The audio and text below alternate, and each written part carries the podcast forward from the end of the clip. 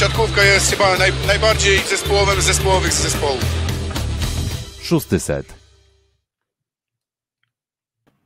Słuchacie podcastu Szósty Set. Mm, słuchacie podcastu Szósty Set w naszym gronie trzyosobowym tym razem. Mm, no i ze studia w Warszawie Piotr Złoch, a Kuba Lewandowski ze studia w Sewilli, ale hola, buenos dias, cytując klasyka Skillera, cieszę się bardzo, że jestem, to buenas, dla mnie bardzo ważne. Buenas noches, senior Siara. Tak jest, buenas, no buenos Aires. Buenos Aires.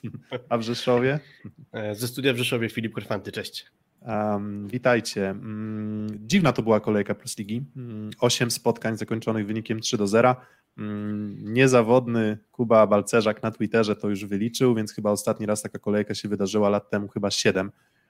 Wydaje mi się, że może częściej takie kolejki by się zdarzały w czasach, gdzie jeszcze było na przykład 10 drużyn i tam wtedy ta dysproporcja pomiędzy tą czołową piątką i tą drugą była, była dość spora. Tam jednak wtedy były takie cztery bardzo mocne drużyny, tam Skra, ZS, Jastrzębski Węgiel, AZS Częstochowa, a, a, ale od rozszerzenia ligi no to było ciężko o taką sytuację, no i, i trochę chyba kilka wyników było zaskakujących, mm, no ale najpierw takie pytanie, no mieliśmy tych 8 spotkań 3 do 0, no to które spotkanie było w sumie najciekawsze, no bo to, że coś się kończy wynikiem 3 do 0 nie oznacza, że mecz był, mm, był nudny, natomiast wydaje mi się, że jednak spora część tych spotkań była taka mm, zero-jedynkowa.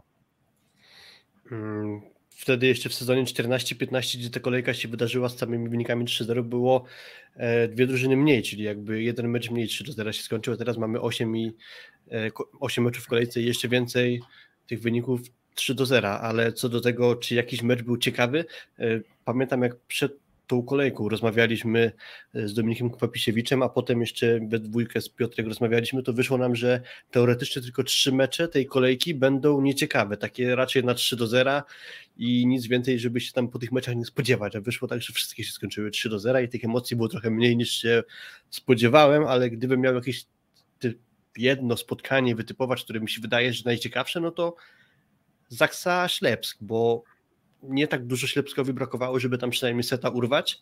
Oczywiście były też takie sytuacje, że na przykład Lwów miał w drugim secie piłkę setową i to była taka akcja, że już tego seta powinni sobie wyrwać, to znaczy nagle zagubił się gdzieś Hołowen i wystawił piłkę do nikogo, przez co Barkom stracił szansę, ale generalnie na takim dłuższym dystansie najlepszy mecz dla mnie Zaksa Suwałki. No właśnie, Myślę, no że... tego meczu, tylko tego meczu byśmy zaczęli, ale dobra, Kuba, jeszcze, jeszcze żeby, żeby ci się nie wcinać. Dawaj. Z tego co kojarzę, to jak Kuba Balcerzak pokazywał e, te wartości i spotkania, które skończyły się 3 do 0 w sezonie 14-15, to było jedno z końcowych kolejek, prawda, fazy zasadniczej, gdzie trochę już puzzle chyba były poukładane. Tutaj tak naprawdę jesteśmy w jednej trzeciej. Taka kolejka może nie tyle zaskakująca, ale wydaje się, że tak jak pisaliśmy w tytule, trochę zaczyna się robić liga różnych prędkości i, i z jednej strony fajnie tak musiało być, z drugiej strony yy, solą siatkówki jest są długie spotkania i my w tej chwili odznaczając spotkanie 3 do 0 w 5 albo 6 przypadkach bardzo jednostronne, mieliśmy takie wrażenie, że ciężko do tego przyciągnąć postronnego widza. Pewnie o sobie kilku z tych spotkaniach powiemy. Oczywiście Zaksa Suwałki chyba najciekawszy poziomem. Suwałki, które też były drużyną, która miała swoje szanse, bo chociażby przecież w drugim secie e, po dobrej zagrywce przeszła piłka na drugą stronę i miał szansę Czarek Sapiński na kontrze zdobyć punkt i dać piłkę setową Suwałką zaatakował Wołt, potem Łukasz Kaczmarek skończył asem, więc generalnie momenty były, ale taka kolejka mi się wydaje dość niewdzięczna z perspektywy e, omawiania, bo, bo tego mięsa było w wielu spotkaniach niewiele a i po prostu drużyny z dołu częstokroć mam wrażenie, że wychodząc z szatni już wychodziły trochę ze spuszczoną głową. Mm, no dokładnie i właśnie mm, zaczepiając się trochę o ten mecz Zaksy e, właśnie z Suwałkami, no to wydaje mi się, że ten plan minimum, jaki sobie postawił Dominik Wapisiewicz w rozmowie z nami, on wtedy wskazywał, że on chciałby, żeby drużyna zakończyła mecz i on obserwując ten mecz miał takie poczucie, no, że po, po, pogryźli, że postraszyli tych wyżej notowanych rywali. Mm, no i na pewno Suwałkom się to, mm, się to udało, tak? To, był, to nie był też taki mecz, w którym te, te wyniki jakoś bardzo rażąco by się rozjeżdżały. Oczywiście to też wynika z tego, że gdyby Zaksa pewnie była w tym takim wariancie z poprzedniego sezonu, no to ten mecz może by został zabity mm, odrobinę szybciej, no ale mówimy o innej Zaksie i mówimy też o innym mm, Ślepsku Malow Suwałki.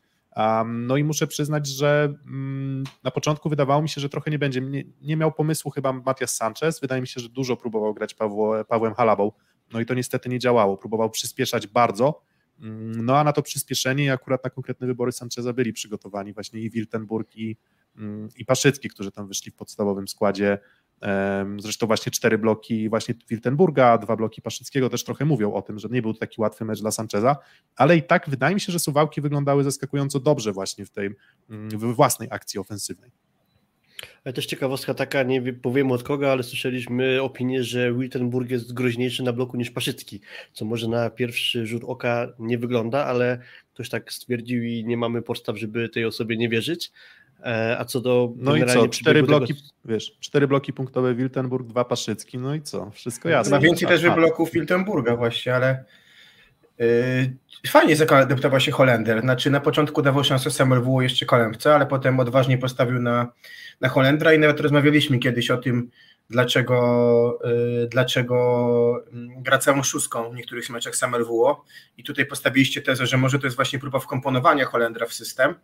No i to, ta próba dość dobrze wyszła, bo, bo trzeba powiedzieć sobie jedno, że po pierwsze e, w ustawieniach, kiedy on jest na boisku, no to nawet mam wrażenie, że lepiej wygląda blok. Po pierwsze, dlatego, że mm, e, on bardzo dobrze czy taktycznie wchodzi w mecz. Widać, że to jest zawodnik inteligentny i podoba mi się to, jak on pracuje na bloku.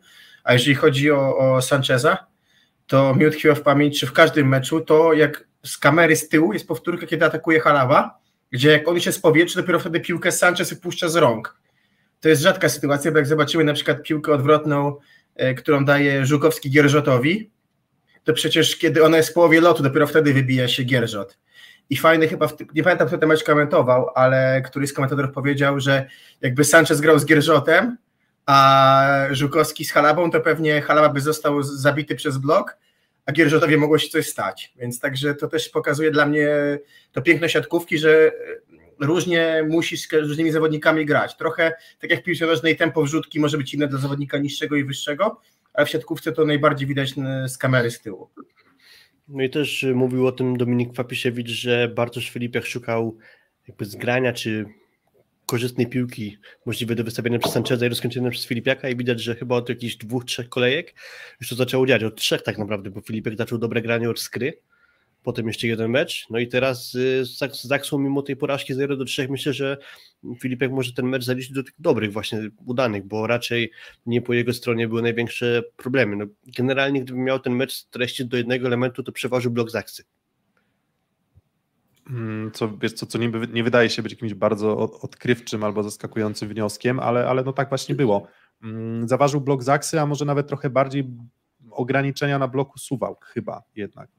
Czyli, czyli tam można się oszukiwać, że znaczy, czy może nie tyle oszukiwać, bo to jest złe słowo, no bo sam nawet Dominik Kwapsiewicz mówi, że mu tam nie przeszkadza, że Sanchez nie ma centymetrów wzrostu, ale wydaje mi się, że też te wyniki przyjmujących Zaksy dużo mówią, tak, no bo w sumie i Śliwka i Żeliński zagrali mecze, mecze kapitalne, więc y, oczywiście nie we wszystkich ustawieniach atakowali przez, przez Sancheza, natomiast wydaje mi się, że też jak obserwowałem Zaksy, no to to był taki Mm, powiedziałbym, jeden z takich solidniejszych, lepszych, takich bardziej płynnych spotkań Marcina Janusza. Mm, w sensie ja uważam, że on zagrał dobry mecz i uważam, że to był jeden z jego takich pierwszych naprawdę dobrych, kompletnych spotkań, gdzie, gdzie właśnie tutaj ktoś wskazuje, że ok, że Arwena, że może Wiltenburg dostał tylko dwie piłki w meczu, owszem, mm, ale, ale wydaje mi się, że lepiej funkcjonowało lewe skrzydło, które było jakimś tam problemem, bo Śliwka długo dochodził do formy w tym sezonie, no a Wojtek Żaliński udowadnia, czego zresztą się spodziewałem, że to, to nie jest zawodnik, który, mm, który nie wiem, będzie rażąco odstawał od tej drużyny, szczególnie, że no jednak łatwiej się gra,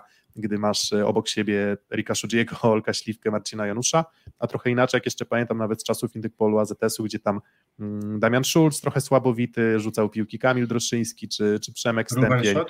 no i e, Ruben Schott na, na przyjęciu, czy, czy Robert Andringa, no i wtedy trochę inaczej się funkcjonuje, a z tej roli właśnie Wojtek Żaliński się wywiązuje bardzo dobrze, no ale e, moim MVP chyba jednak, e, jednak Olek Śliwka, natomiast mówię, cała Zaksa uważam, że zagrała fajny mecz, no i ten fajny mecz zagrały też, mm, też Suwałki, więc e, czego brakuje Suwałkom, żeby ruszyć takie drużyny jak Zaksa? nie wiem. Znaczy na pewno wiadomo, no kwestia... Dobrze, kwestia... no to ekspercki podcast, nie wiem, dobra, przechodzimy dalej. Znaczy, no bo ciężko tak naprawdę do jakiegoś węższego stwierdzenia to spłycić, bo pewnie można powiedzieć, że zagrywki pewnie trochę lepszego bloku właśnie, nie wiem, Sapiński z, to nie jest najmocniejszy środkowy na bloku, a no jednak e, tam by się trochę poprawy przydało. No myślę, że przede wszystkim zagrywki, czyli trafienia po prostu zagrywką, bo to jest podstawowa sprawa, żeby suwałki mogły na przykład z takim zespołem jak Saksa rywalizować, no bo... Chociaż wiesz co Filip, nie miałem takiego wrażenia oglądając ten mecz w miarę dokładnie, że wyglądała jakaś duża dysproporcja była na, w polu zagrywki. Po prostu wydaje mi się, że Zaksa musi mniej dać w zagrywce, żeby popracować blokiem, a Suwałki popracowały najlepiej blokiem wtedy, kiedy tak naprawdę zmuszały Zaksę do gry 10 metra i tak naprawdę taki piłek już bardzo sytuacyjnych, kiedy jednak Zaksa była doczyna do jednak do 4-5 metra, to przez to, że Marcin był, Marcin Janusz był dokładny i przez to tak, a nie inaczej wyglądają jednak skrzydła mm, Suwałk w bloku, to po prostu to było trudniejsze. Natomiast wrażenie miałem, że oni pokazywali dalej swoje, jeżeli chodzi o zagrywkę w tym sezonie, czyli oni naprawdę dość niedużo psują. Oni starali się wyłapywać yy, maksymalnie, jeżeli jak to było możliwe, yy, Żalińskiego, bo on jednak przyjmował najwięcej razy w zespole. Yy, prawie tyle, co, co razem wzięci yy, Szodzi i Śliwka, więc ciężko by miło w tym meczu zarzucić. Moim zdaniem to jest trochę tak, że pewien gameplan, który, który miał od początku Sanchez, szybko mu go wybiła e, z głowy Zaksa, jeżeli chodzi o szybkie piłki do, do Halaby. I to już był trochę problem, bo poza tym, że ciągnął to wszystko bardzo fajnie Filipiak w większości momentów, to trochę brakowało pozostałych odejść z gorszego przyjęcia Sanchezowi bo, bo, bo, bo, ciężko w ogóle mieć pretensje też do środkowych, tak, jeżeli chodzi szczególnie w ataku, tak, bo tak fama ciężko mieć pretensje, no Sapiński, no te dwa błędy, które zaważyły, dostał szansę Smoliński i też w sumie, no dostał jedną piłkę, więc tak naprawdę jeżeli chodzi o grę z dobrego przyjęcia, to chyba ciężko żeby coś, coś zarzucić, poza tym, że po prostu było szybkie czytanie, szybki piłek do halaby, tak jak powiedział Piotrek i, i tak naprawdę to ten game plan na początku zburzyło, brakuje chyba trochę brutalnej siły po prostu. Dokładnie, chyba nawet Ktoś Powiedziałeś, tak... Kuba... Mów, mów, Filip. E, powiedziałeś, Kuba, że Suwałki zagrały na swoim poziomie w zagrywce. Wiesz, BBTS Bielsko-Biała generalnie gra na swoim poziomie, tylko że to na razie wystarczyło do jednej wygranej, więc jakby... Nie, oczywiście. Swoim... Nie, żartuję oczywiście też, jakby, żeby nie było, ale mm, mniej więcej bym to rozszerzył też, też tak, jak się pojawił komentarz, że ogólnie Suwałki grają prawie swojego maksa, więc brakować im może zawodników lepszej klasy, którzy mogliby coś więcej dołożyć, blok sypacza, ale przyśrodkowy. Czyli właśnie mówię, że no grając tak jak grają suwałki, czyli zgadzam się, że blisko swojego maksa, no to właśnie trzeba czegoś takiego ekstra, czyli jakieś piorunujące zagrywki, która by sprawiła, że co któraś piłka będzie lądować daleko od siatki, będą właśnie problemy z szybkim graniem. No to taka moja jakby recepta. Nic A co się dzieje? Czemu Kariagin jest w zamrażarce? W sensie brak, brak możliwości straty punktów, jednak zasoby zawodnik, jednak łatwo byłoby go dojechać na przyjęciu. Czemu? Mm, wszystkiego po trochę chyba, czyli jakby tak, sam no. chyba przekonał się, że może lepiej jednak na niego jeszcze nie stawiać i że Zaksa po prostu musi punktować, starać się przede wszystkim nie zracić setów, bo, bo sytuacja w tabeli też nie jest najlepsza tak naprawdę, no bo pewnie dziś by chcieli się do pierwszej trójki załapać, a na razie a propos tych trzech różnych prędkości w plus lidze, no to chyba Zaksa jeszcze tym najwyższym tempem się nie porusza, ale do tego jeszcze na pewno dojdziemy. Mm, no i chyba stąd właśnie ta cała akcja. W ogóle mam też takie jakby wrażenie, że Zaksa jakby po trochę się już otrząsa z tego bardzo koślawego startu sezonu. I też mimo tego jest to, jak na przykład w ostatnim meczu mało grał Staszewski i nie było w ogóle Kariagina. Czyli ta para Śliwka-Żaliński daje to na tyle stabilności i na tyle dobrze ta Zaksa działa, że po prostu nie musi sam RWO sięgać po zmiany. Wiecie, no to jest troszeczkę pytanie, które gdzieś tam też e, postulowaliśmy, nad które no, odpowiedź musi znaleźć e, Tomasz Semelwuo, czyli właśnie jak połączyć gdzieś odpoczynek drużyny, ale też i zgranie.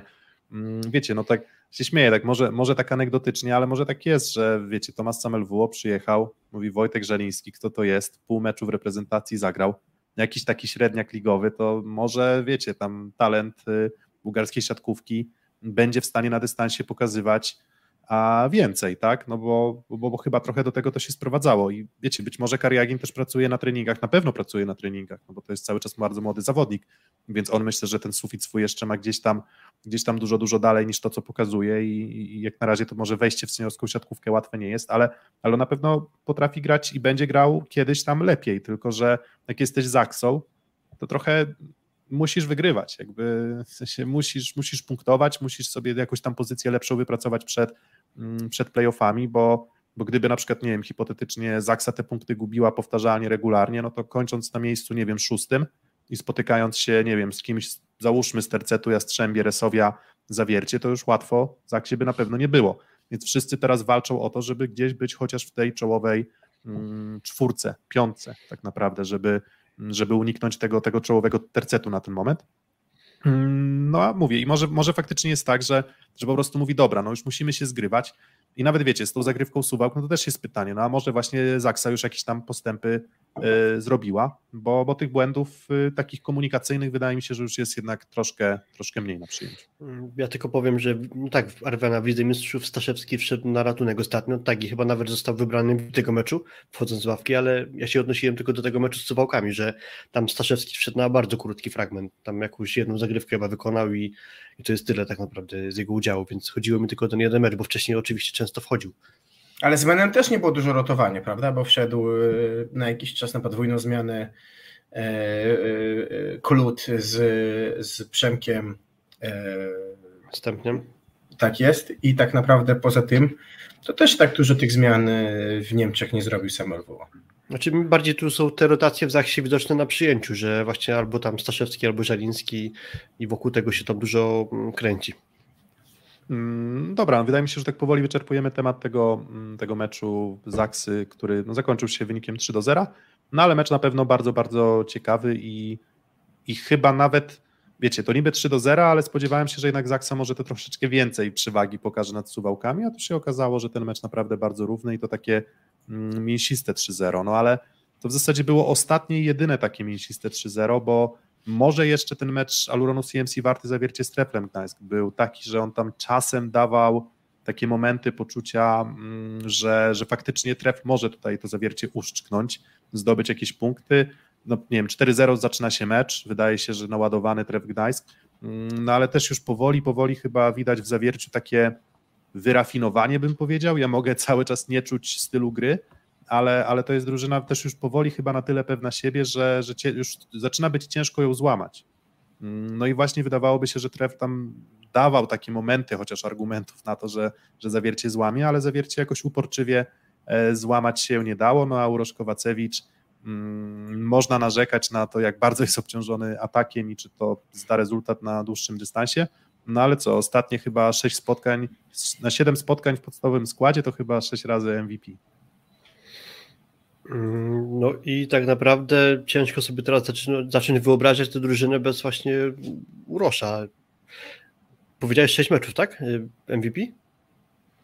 E, no wydaje mi się, że jak właśnie. A, z Ligą Mistrzów właśnie razem, Michał, nie, Michał, nie Michał Kwietko mm, właśnie podrzucał, że, że właśnie jak grał, to z Lublinem zresztą chyba też był MVP, a wtedy wchodził Tak, bo to było tak, no, że... W każdym razie tych statuetek MVP już narąbał y, mnóstwo. Z Lublinem było tak, że przegrywał zawiercie 0 do 2 i wszedł Uroż z ławki i wygrało zawiercie 3 do 2 i Uroż dostało MVP.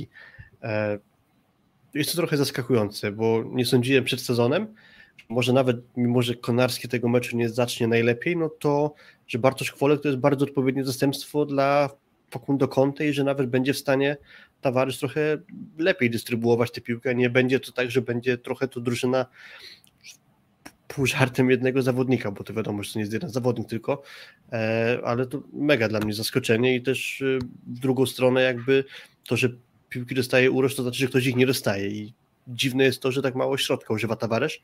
W sensie sądziłem, że nie wiem, może Michał Winiarski będzie ale... w stanie ten system grania poukładać. Wiesz co, ale a propos tego grania środkiem, to, to właśnie sprawdziłem, że 11 ataków Miłosza zniszczyła w tym meczu to był najlepszy indywidualny wynik, jeśli chodzi o liczbę ataków do środkowego od początku sezonu. Więc zawierciu, do tej pory było chyba grupy wszystkich zawierciu, ze wszystkich, tak, ze, dokładnie, ze wszystkich trzech środkowych. Ale Szalacha 5, więc tak naprawdę wróciliśmy pewnie do średniej. Tak, znaczy, no ale wiesz co, ale to jest tak, że... Zniszczył 5, a, szal, a Szalacha 11, tak? O to chodzi. Nie, nie zniszczył 11 odwrotnie, ataków, dobra, dostała, okay. a Szalacha 5, więc no łącznie mówimy tam 16 piłek na środek na 90, czyli równe 20% zdaje się.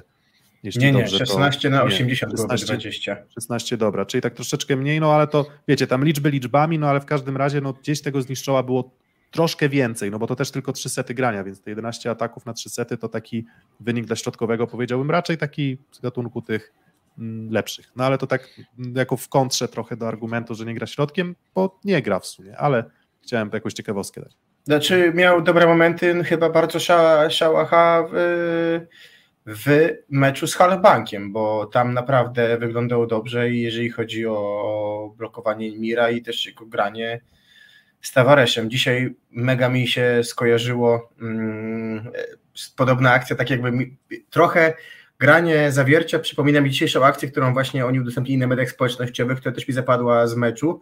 To jest końcówka trzeciego seta i tam e, dostał pierwszą piłkę Urosz, został zablokowany, podbił się sam nogą, obracał się wokół własnej osi, dostał drugą piłkę ją nogą nabił na blok i poprawkę dostał, zniszczył i skończył. I, i trochę to wygląda w ten sposób, że Tawaresz gra tyle samo piłek do Urosza, co do Konarskiego i do Kwolka razem.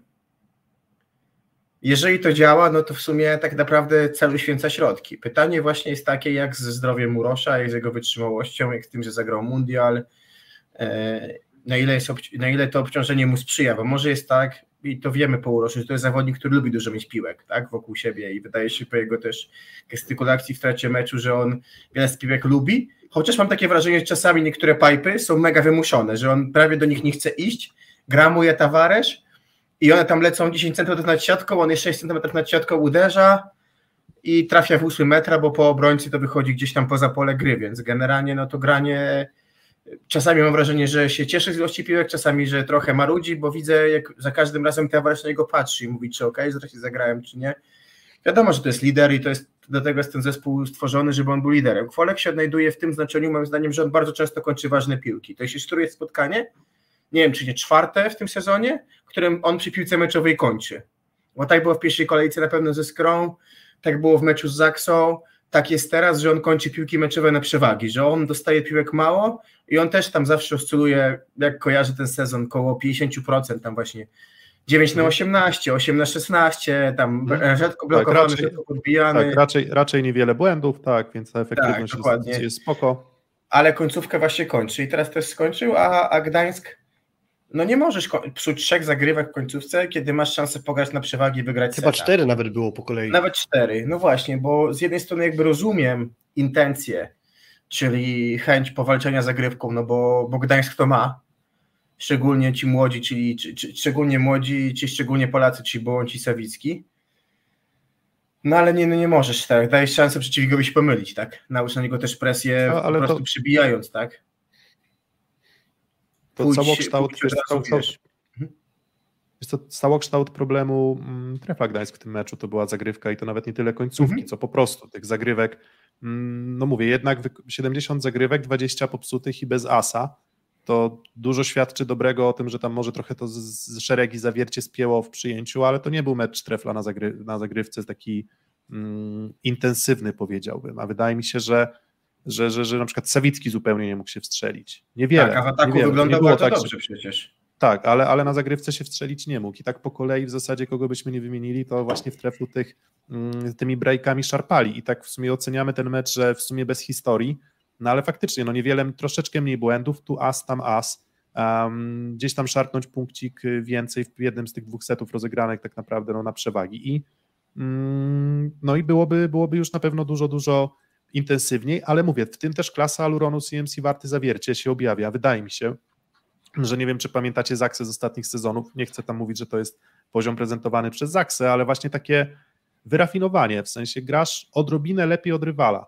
Nie musisz go dominować, nie musisz, nie musisz go cisnąć, ale grasz na tyle dobrze, żeby, żeby udowodnić i swoją przewagę. No i jednak wydawałoby się, że w tym treflu wynik trochę mylący, bo z przebiegu spotkania chyba jednak więcej kontroli miało zawiercie niż to, co pokazały finalnie te, te liczby w wyniku. Natomiast e, Natomiast mecz, e, mecz sam w sobie też był dość ciekawy, tak więc. więc no i tak wiesz, bez, Droszyński, bez Kampy, tak? Z Droszyńskim, e, który nie pamiętam kiedy ostatnio zagrał w Plusidzie cały, cały mecz, chyba w Olsztynie może na początku sezonu, ale zaskakująco dobrze to wyglądało, jeżeli chodzi o Bołądzia i, i Sawickiego, jeżeli chodzi o tempo.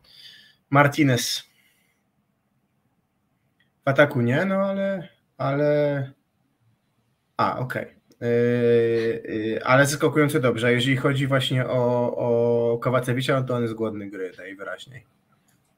Hmm, tylko właśnie kwestia tego, powiedzmy, zdro zdrowia, no czyli jak kojarzę Urosza na przestrzeni większej ilości sezonów niż powiedzmy ostatni plus lidze, no to wydaje mi się, że względnie często coś mu dokuczało co jakiś czas, więc tu jest pewne takie ryzyko, e, że może przyjść jakiś ważny moment sezonu i, i Urosz akurat będzie niedysponowany. Nawet pamiętam chyba mecz o brąz ze Scroll ostatni. Urosz siedział za bandami, tak mi się teraz przypomniało w zeszłym sezonie. Do końcówka sezonu to jest jakby moment, gdzie zmęczenie się intensyfikuje, więc jakby jest tu pewne ryzyko w takim graniu, bo, bo to nie jest system pewnie, który docelowo będzie stosowało zawiercie i może lepiej jakby już zaczęli trochę przechodzić na bardziej zrównoważoną grę w ataku, ale to... Tak, no i jeszcze ten, jeszcze mieliśmy jedną, jedną, jedną, jeden komentarz do samego zawiercia, że mieliśmy obawy o to, jak tam będą radzić sobie z tym graniem środa-sobota, a na razie wygląda to, że grają najlepszą swoją siatkówkę w momencie, w którym akurat tej siatkówki potrzebowali. Nie mówię, że siatkówkę, nie wiem, wybitną, fantastyczną, ale siatkówkę, która, która ma swoje, jest, jest zorganizowana. Wiecie, no nie można zarzucić nawet, nie wiem, tej dystrybucji Tavaresza, nie można mu zarzucić braku powtarzalności. No to, wiecie, bo tak można na to spojrzeć, że no, że tam dużo tego urosza, ogromnie dużo urosza, ale, ale jednak jest to powtarzalny plan mm, Konarski gdzieś wykorzystywany sporadycznie, Kwolek, um, wbrew pozorom dość dużo właśnie, jak Kuba wspominałeś, piłek sytuacyjnych, więc Zawiercie wygrywa 3 do 0 z Treflem Gdańsk. No i, i wiesz, i jeszcze mm. kończąc, y, bo dzisiaj też Filip to donosił, że prezent pewien, dar dla Zawiercia, bo teraz dwa mecze chyba widzę mistrzów z Berlinem i proszę, tutaj zmiana rozgrywającego zamiast pochodzącego z Andaluzji Trinidada de Aro, który doznał kontuzji, zagra doskonale znany w Zawierciu Arash, Dosange, Arash Dosange, tak. Arash Dosange. Który, który można powiedzieć, że dobrze zagrywa, dobrze blokuje, nieco Taki, gorzej wygląda na Za przeproszeniem biedniejsza wersja Kawiki Szodziego. Tak. Bo to dla mnie też był rozgrywający, który słynął bardziej z bloku niż z zagrywki, niż sam, z bloku i zagrywki niż samego aspektu rozegrania. Podobnie Ale, jest właśnie za Australijczykiem. No było, było ich kilku. Było ich kilku. Był Bartek było, Nero i swego czasu, który też właśnie tak. e, główny, głównym jego atutem jeszcze jak tam na zmianach wchodził w PGS Krzebeł Chatów, no to właśnie był właśnie gdzieś atak no, z tak, skoro już lewa, padło, to lewa łapcia skoro już to padło, to też jakby naświetlmy to dokładnie, czyli Trinidad w ostatnim meczu z Halkbankiem doznał kontuzji złamania kości śródręcza i na 6 do 8 tygodni wypada z grania, więc akurat zawiercie na ten najbliższy mecz Ligi Mistrzów przeciwko Berlinowi będzie miało względnie uprzywilejowaną sytuację, bo będzie miało rozgrywającego innego niż ich podstawowy sypacz, bo ja nawet nie spodziewam się, że Dosanj wybiegnie w pierwszym składzie, tylko raczej Johannes Stille, czyli niemiecki rozgrywający będzie po drugiej stronie siatki. No ale mimo wszystko będzie to osłabienie względem Trinidada. Dokładnie, Ale z połączenia, z połączenia Arasza i Sancheza, to pewnie ktoś by powstał, nawet patrząc na ich wygląd, to mógłby powstać właśnie Christensen, nie? No bo tak łącząc lekko azjatyckie rysy z lekko latynoskimi, to taki Christensen mógł powstać i też umiejętnościami też. No właśnie, no ale że to jest połowa Christensona, to i myślę, że połowa jego umiejętności, jeśli. A w przypadku Arasza do Sanja, przynajmniej jeśli chodzi o element rozegrania, bo tam... Zaokrąglając zaokrąglając 49,3. Jak tak nie, no tak, na, na marginesie. Dobra, um, tyle o tym meczu Aluronu CMC warty zawiercie z Treplem. No i teraz y, kolejny mecz drużyny, która um, już tak trochę będziemy wchodzić w, bo tak mówimy takich trochę Liga Trzech Prędkości, tak, czyli um, gdzieś tę prędkość prezentują zacną właśnie zawiercianie, prezentują ją, myślę, że niezłą, chociaż jeszcze gdzieś tam na pewno rezerwy i może jeszcze ten gaz do dechy może nacisnąć Zaksa. Mm, jedną z drużyn, która mm, trochę już wywołana przez śmieje się postać Bartka Neroja, ale, e, ale PGS Krabeł Chatów. Kryzys był i chyba nie ma co od tego uciekać. Natomiast jak to często bywa z tymi właśnie gdzieś tam wypowiedziami w okolicach kryzysów, to czasem warto tonować słowa, bo drużyny też potrafią zmieniać i potrafią gdzieś znajdować motywację i odbudowywać się mentalnie. No i wydaje mi się, że i ten wyjazd do Francji i mecz z Katowicami już pokazały, że, mm, że chyba, chyba, bo też to powiedzmy sobie tak, no mm, ani, ani Szomą, ani KS Katowice to nie są też drużyny z absolutnie ścisłej najwyższej półki, z, którą, z którymi Skra będzie chciała pewnie wygrywać w tym sezonie, ale, ale to już były mecze mm, solidne, dobre i, i wydaje się, że już Andrea Gardini, który tam obserwował mecz, to nie wiem, czy miał postawioną porażkę skry na kuponie, w Katowicach, bo tak widać było, że tak chyba mu nie w smak było, że akurat Skra wygląda nieźle, więc gorące stanowisko Joela Banksa jak na razie chyba trochę się ochłodziło.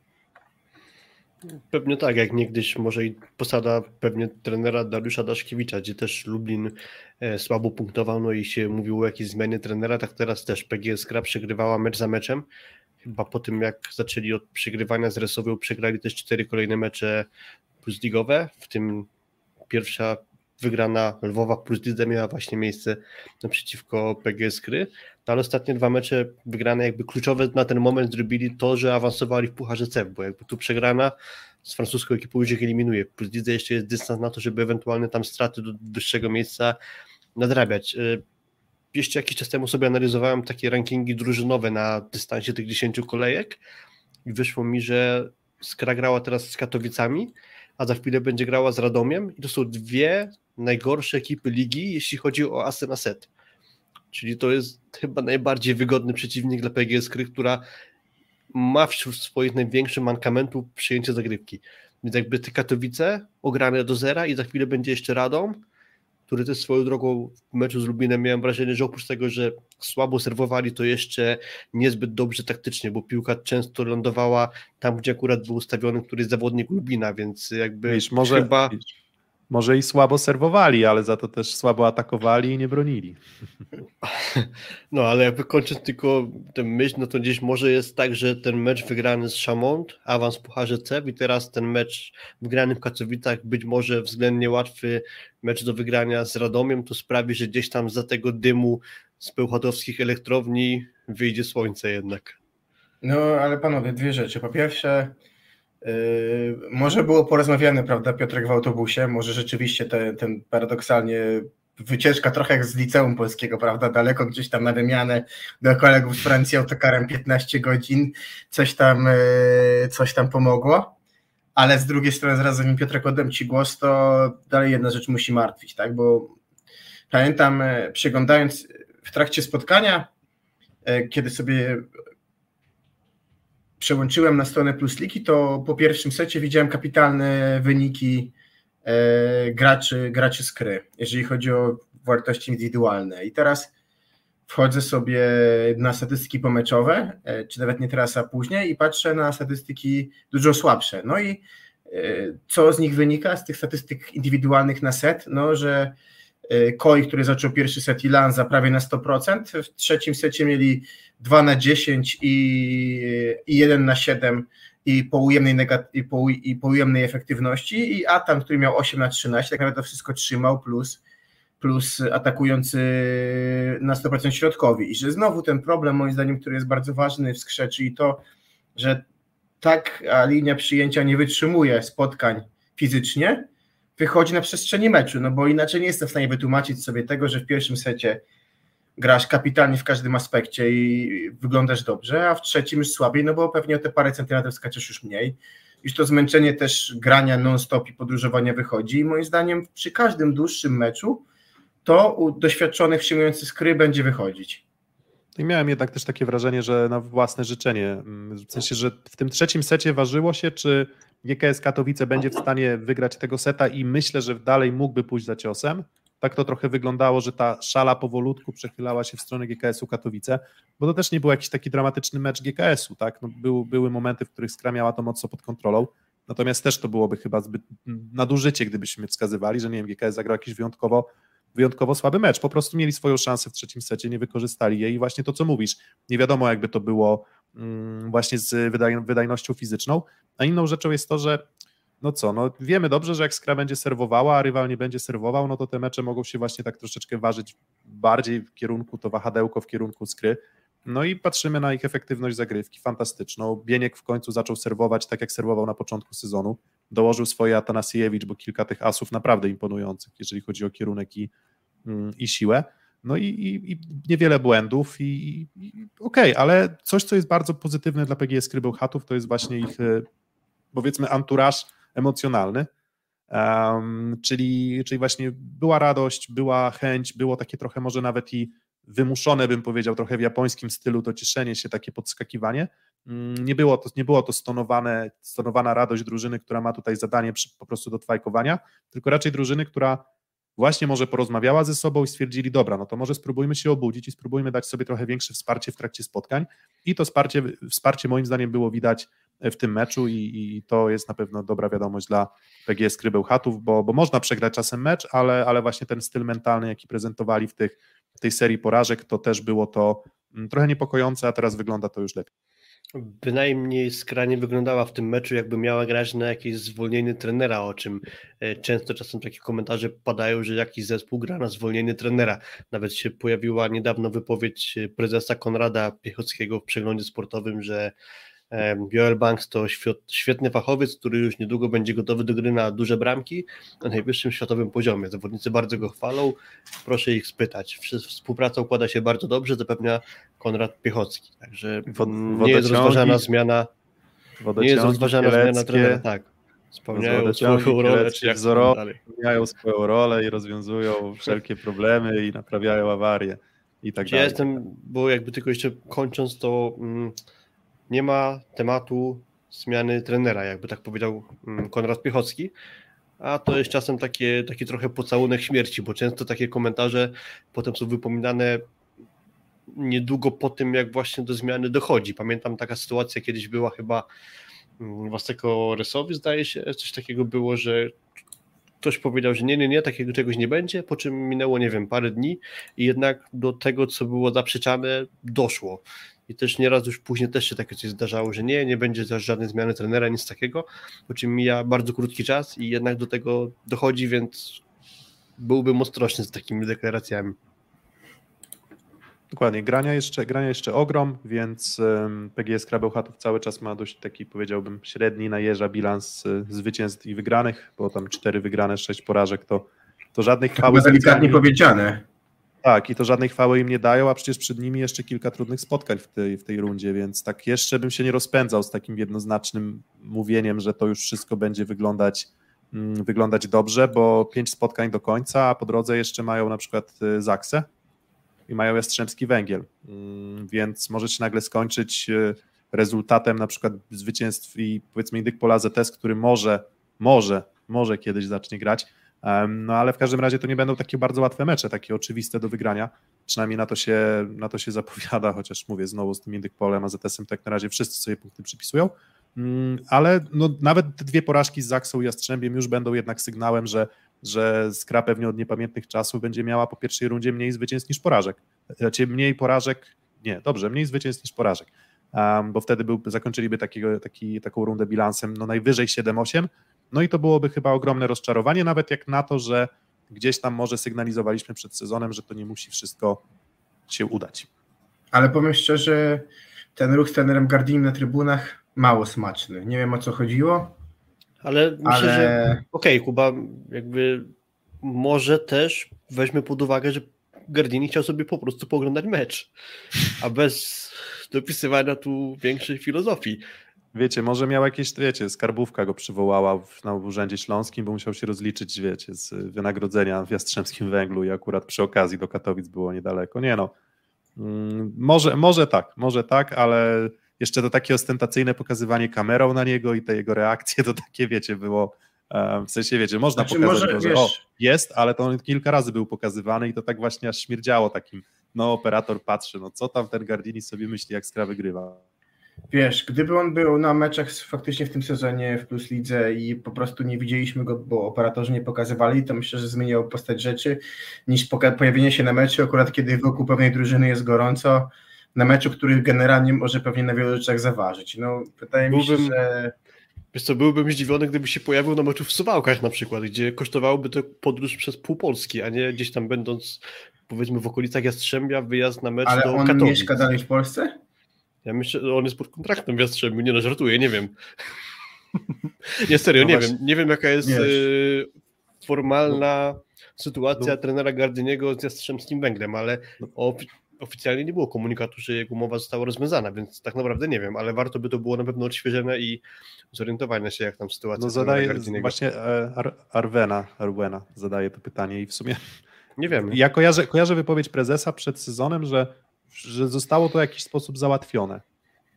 Y, prezesa Gorola, prezesa Jastrzębskiego Węgla, ale Jak, Może lepiej niż zosta- obcokrajowcy. Wiesz, czy zostało właśnie tak załatwione dobrze, to, to już trudno Jak, powiedzieć. jak tak jak rejestracja obcokrajowców, to Dokładnie. może wyjść różnie. dokładnie. Um, no właśnie, no i tak mówimy o tych gorących krzesełkach, no to to krzesełko się schłodziło pod, ym, pod y, trenerem Joelem Banksem, Mm, natomiast no dość chyba mocno rozgrzane jest to siedzisko pod y, Jackiem Nawrockim, Mm, bo, bo o ile były mecze, w których mm, powiedzmy Czarni Radom mm, mieli prawo przegrać, niezależnie od okoliczności, niezależnie od, od poziomu sportowego, ale jakby mieli prawo powiedzmy nie zdobyć punktów, bo po prostu na papierze są drużyną mm, trochę słabszą.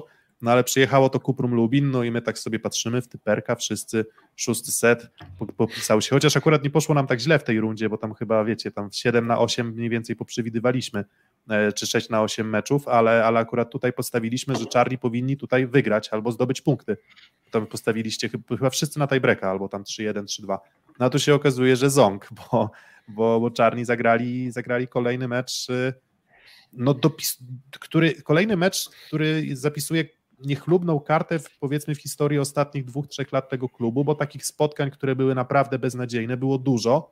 No a ten mecz był, wydawałoby się z rywalem w tabeli koło siebie, mm, no też do, do tego, do tego, do tej listy na pewno można go dopisać.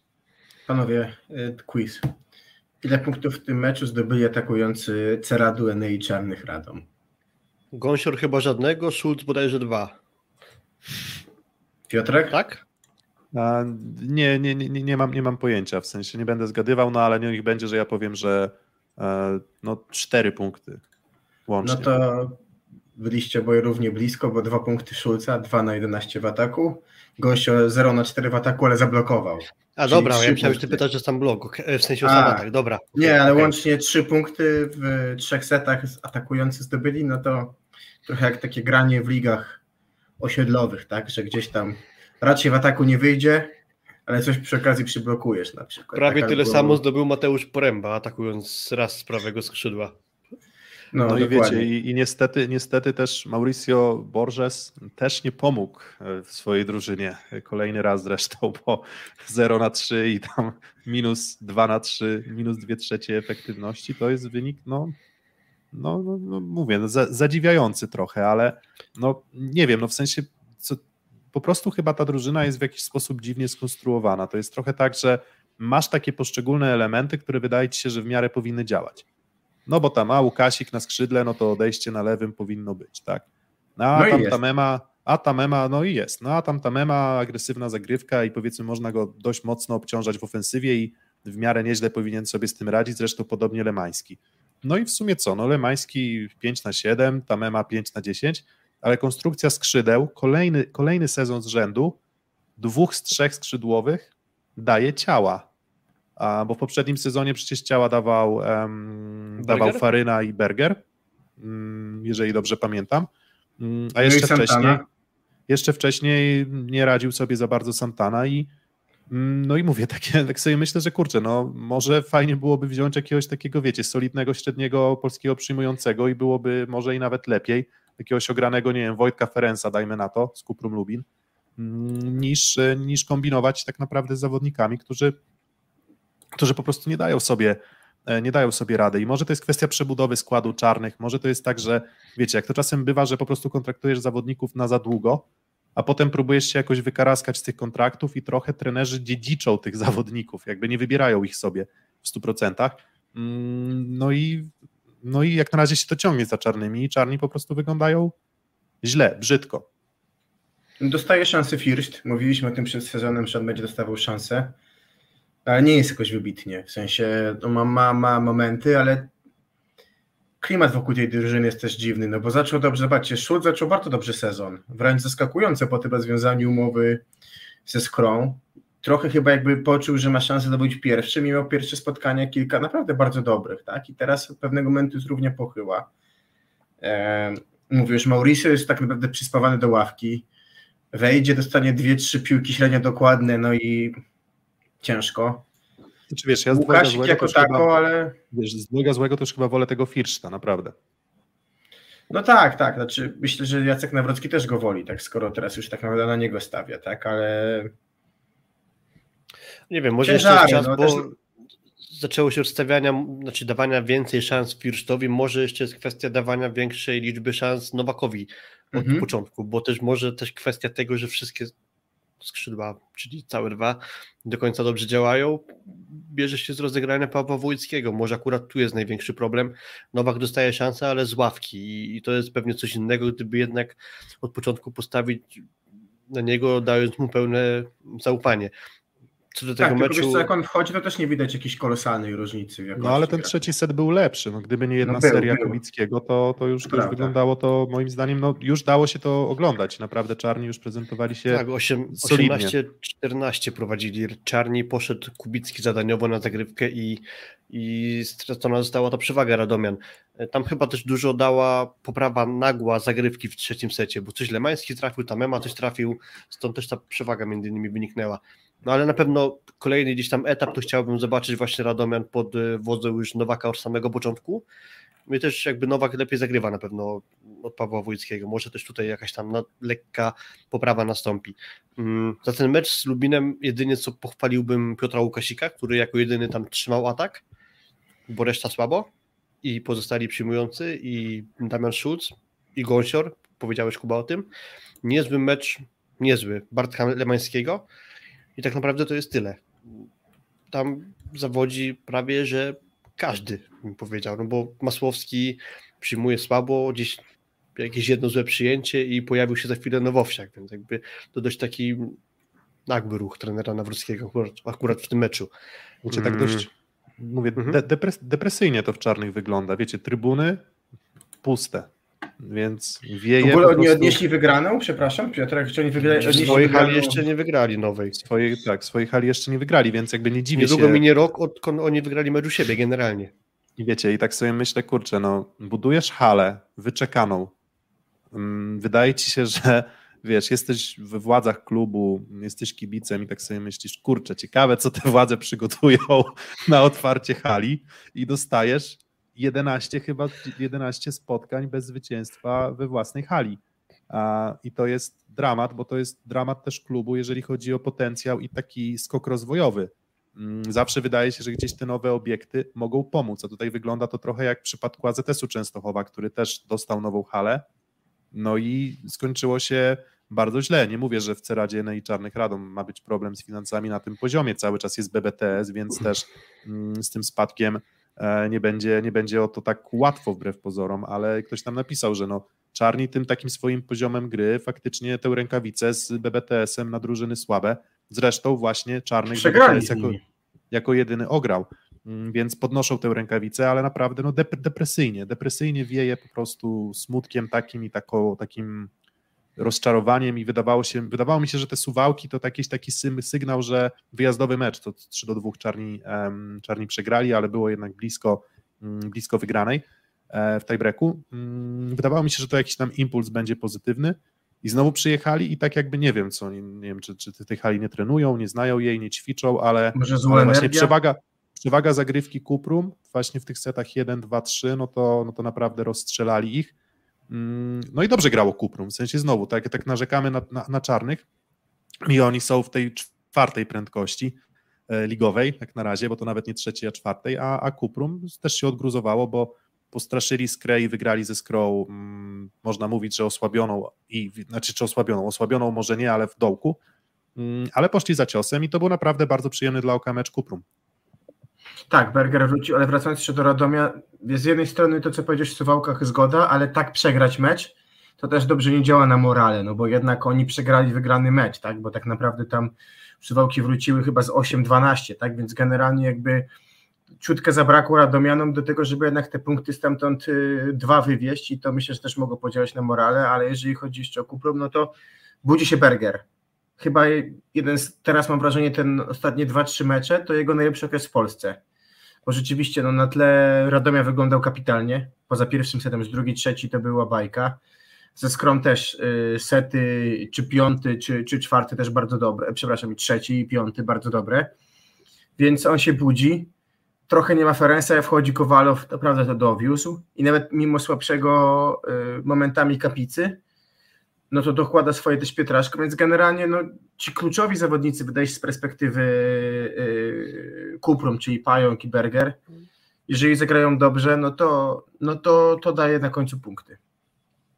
Było totalnie jakby zaskakujące właśnie, że aż tak czarni zostaną w tym meczu zbici, bo nawet pamiętam pomeczową wypowiedź Piotra Łukasika, który jakby po tym, co działo się w Suwałkach, on jakby totalnie sobie w głowie nie układał, że to może tak się skończyć, jakby trochę skracając jego wypowiedź, czy może tam parafrazując, ale no właśnie chyba będzie ciężko się mentalnie odbudować, bo właśnie po tym, co działo się w Suwałkach, to jednak skądś mi się ten typ na radą wziął że już jakieś światło w tunelu tej, w tej grze się pojawiło, a tu pojawia się coś takiego, że jest pierwszy set i już chyba do 17 porażka, gdzie tam chyba 9 punktów z rzędu stracili.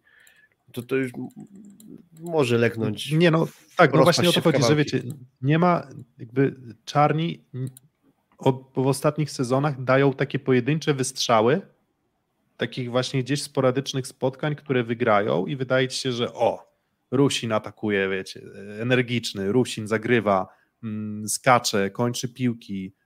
W poprzednim sezonie było kilka spotkań, które, które wygrywał. Tutaj gdzieś tam wygrają, powalczą, nagle Łukasik zagra dobry mecz, Schulz się podłączy, sporadyczne takie pojedyncze, naprawdę pojedyncze spotkania, a potem dół. Bardzo mało jest tutaj, jakby czarni naprawdę mają bardzo dużo bardzo słabych spotkań, nie takich, wiecie, niezłych, nie, nie, nie, nie takich właśnie, nie wiem, Katowice Skra, że Katowice zagrały nieźle, no ale rywal okazał się lepszy. Dużo spotkań, które są rozczarowujące i w których oni po prostu nie wyglądają jak, mm, jak drużyna bardzo poważna. I przykro mi po prostu, szkoda mi kibiców też czarnych, bo, bo, bo jakby też bardzo ich cenię, ich zaangażowanie i, i tak dalej, ale, ale nie dziwię się, że następuje zmęczenie materiału po prostu, tak, no bo, bo ile możesz oglądać mm, wyniki poniżej też oczekiwań i poniżej też wydaje mi się jakichś tam możliwości finansowych, bo bo, bo nie wydają mi się właśnie akurat, nie wydają mi się być drużyną, która wyjątkowo odstaje od reszty stawki. To, to tak przechodzimy do, przechodzimy do kolejnej drużyny. E, mówiliśmy o ciepłym stołku pod, pod, pod tyłkiem trenera Nawrockiego, no i, no i pytanie, czy ten ciepły stołeczek pojawia się pod y, tyłkiem Javiera Webera, czy też Webera, bo byłem na meczu i właśnie nasze Mm, panie, które, które oglądają nas, więc serdecznie je pozdrawiam, bo mieliśmy okazję pogadać, to właśnie, że ponoć jednak Weber, a nie Weber, no bo gdzieś niemieckie korzenie, więc tam jakbyście chcieli, to możecie też mówić Ojciec Weber. Linusa Webera, żartuję. Dokładnie. No i właśnie, no i... Może teraz Piotrek na twój monolog, prawda? Zaczniemy twój monolog, to... tak, roast, wiesz, to jak... Roast, nie no... nie wiem, w sensie, wiecie, to jest tak, że bardzo dużo, bardzo wiele chciałbym tłumaczyć kontuzjami, w Indykpolu AZS Olsztyn, w Indykpolu AZS Olsztyn, no bo jednak wypada ci dwóch liderów tak naprawdę siły ofensywnej gdzieś tam i, i dwóch gości, którzy potrafili robić różnicę, e, różnicę zagrywką, ale, ale mimo wszystko zostają ci sami środkowi, mimo wszystko zostaje ten sam rozgrywający, zostaje ten sam libero, zostaje jeden przyjmujący. Wydawałoby się, że gdzieś systemowo ta gra powinna powinna wyglądać lepiej, a, a właśnie poziom burdelu, chaosu na boisku, piłek latających wszędzie, mm, od jednej, wiecie, przykładowo, bronić United. No i fajnie, do statystyk zaliczasz obronę, tylko że lepszy libero by to obronił tak, że rozgrywający miałby piłkę na trzecim metrze. A United broni w taki sposób, że piłka biegnie za antenkę, Andringa jakimś tam cudem wystawia dyszlem, no i jakoś tam udaje się te piłki odbijać. Więc zwróćcie uwagę, jak dużo jest sytuacji w AZS-ie, których po prostu na boisku odbicia poprzedzające atak wyglądają źle. Obrony wyglądają źle. United wygląda źle i on jakby broni niedokładnie. Tu nie chodzi o to, czy on broni, czy nie broni, ale broni niedokładnie. Poręba spóźniony, Lipiński mm, bardzo łatwy do ukąszenia I, i, i czy wybierzesz go w obronie, żeby uderzyć przez powiedzmy jego ręce, mm, gdy, gdy on próbuje bronić, czy, czy wykorzystasz przyjęcie, też możesz to zrobić. Więc systemowo AZS Kto? po prostu wygląda bardzo, bardzo źle i wiem, że kontuzje nie pomagają. Mm, słyszałem też, że w mm, hali treningowej jest zimno, w sensie, że tam w Kortowie mm, trochę taki klimat urani, że tam słabo dogrzewają hale, ale no nie zmienia to faktu, że to jest, wiecie, trochę marna wymówka. Fabian Rzezga też mówił, że na podpromu jest zimno, a Rysowia ma tylko jedną porażkę. Ale to a tam ich rozgrzewa Falko. Kto z zawodników y, Olsztyna prezentuje się w tej chwili na miarę swoich możliwości? Bo moim zdaniem to jest jedno nazwisko. No Avril, Taylor, Avril. Taylor Avril, no i powiedzmy Andringa w 80% gra swoje. W sensie uważam, że nie, może, nie mogę mieć do niego dużych zastrzeżeń. Uważam, że, że naprawdę robi co może i wygląda moim zdaniem nawet lepiej w ataku i nawet w tym meczu wyglądał z projektem, e, z projektem lepiej, ale wiecie, no scenka, rodz, scenka rodzajowa właśnie z tym porębą dostającym naprawę wspomnianym przez Arwenę, to wchodzi podwójna zmiana, tak? Czyli wchodzi e, Jakubiszak za króla na skrzydło, jakby nie w roli tam podwyższenia bloku, tylko jakby zadanie jest takie, że on ma w razie czego atakować ze skrzydła. Mm, wchodzi do drugiej linii, um, znaczy tak, za, przepraszam, za Tuanigę wchodzi Jakubiszak, żeby poprawić blok, gdy Tuaniga wchodzi pod, pod siatkę. Mm, no i Janek Król zmieniany z tyłu przez, przez Karola Jankiewicza. No i jest, jest jakaś tam akcja. Ja już w ogóle miałem, wrażenie, miałem złe wrażenia, jak zobaczyłem, jak ci zawodnicy się ustawili taktycznie akurat przy tym, jakby w sensie na boisku przed przyjęciem. Już miałem poczucie, że coś tutaj nie, coś tu nie wyjdzie. No i piłkę na prawe skrzydło otrzymuje Mateusz Poręba i tak sobie myślę, wiecie, no jakby zadziałało, to geniusz. ale, ale piłka wraca i wiesz, blok punktowy zdobywa projekt Warszawa i tak zaczynasz się zastanawiać, kurczę, o co, o co chodziło w ogóle w tej akcji, to było dopracowane, czemu to służyło. A to był ważny moment pierwszego seta przecież, bo tam jeszcze było równo, a ta podwójna zmiana w zasadzie zupełnie AZS zabiła w końcówce. Więc znowu jakaś taka dziwna, trochę chaotyczna decyzja. Mm, Tuaniga też gra źle. Miałem okazję obserwować mecz z tyłu. Cały mecz z tyłu.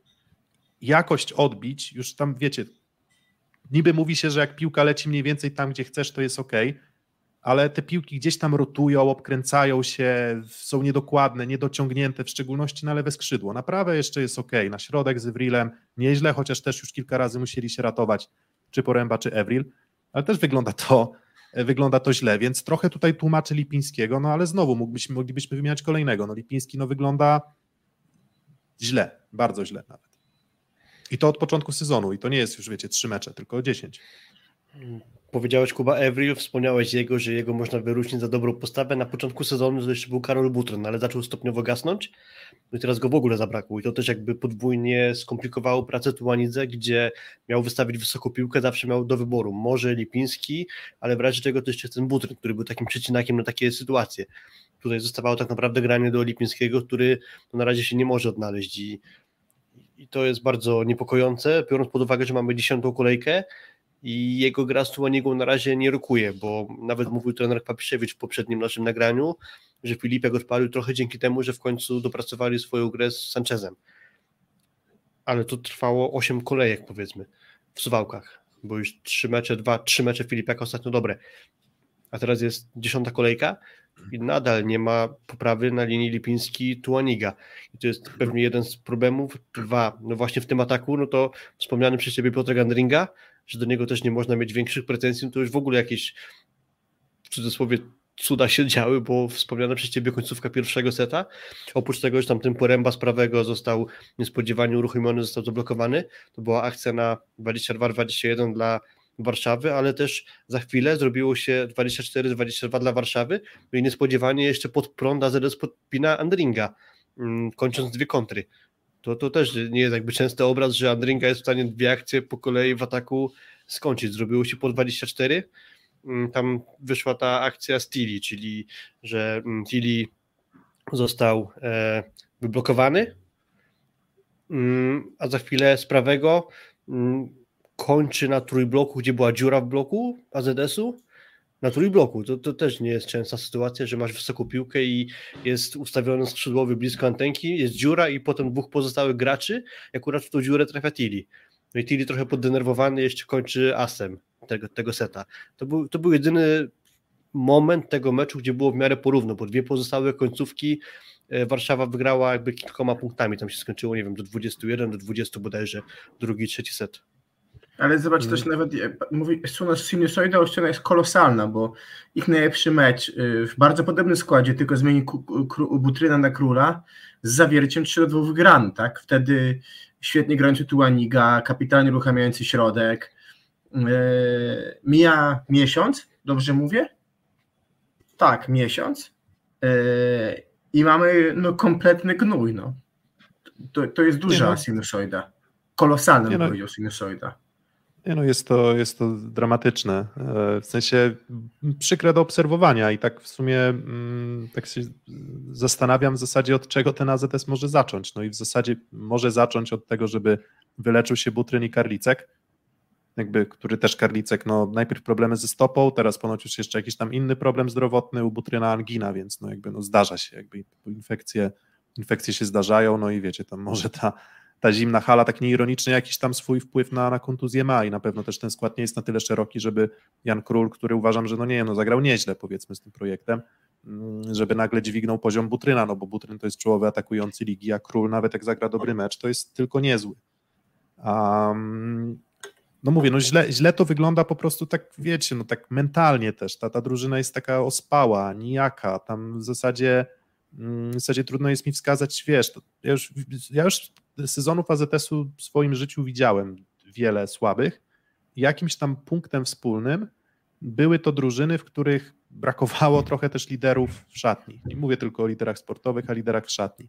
No i tak się zastanawiam, kto w zasadzie tym liderem ma być, no bo w teorii niby Andringa jest kapitanem, ale to też nie wydaje mi się być taka mentalność, taki wspierający, owszem, tak, ale kto tam krzyknie? Tuaniga, leniwy taki miś, niedźwiadek? Deber też, nie? Wiesz, no Weber, Weber jeszcze... Weber po jeszcze... Weberze często widać emocje, tak, on... w sensie takie zdenerwowanie, takie podpalenie się trochę nawet.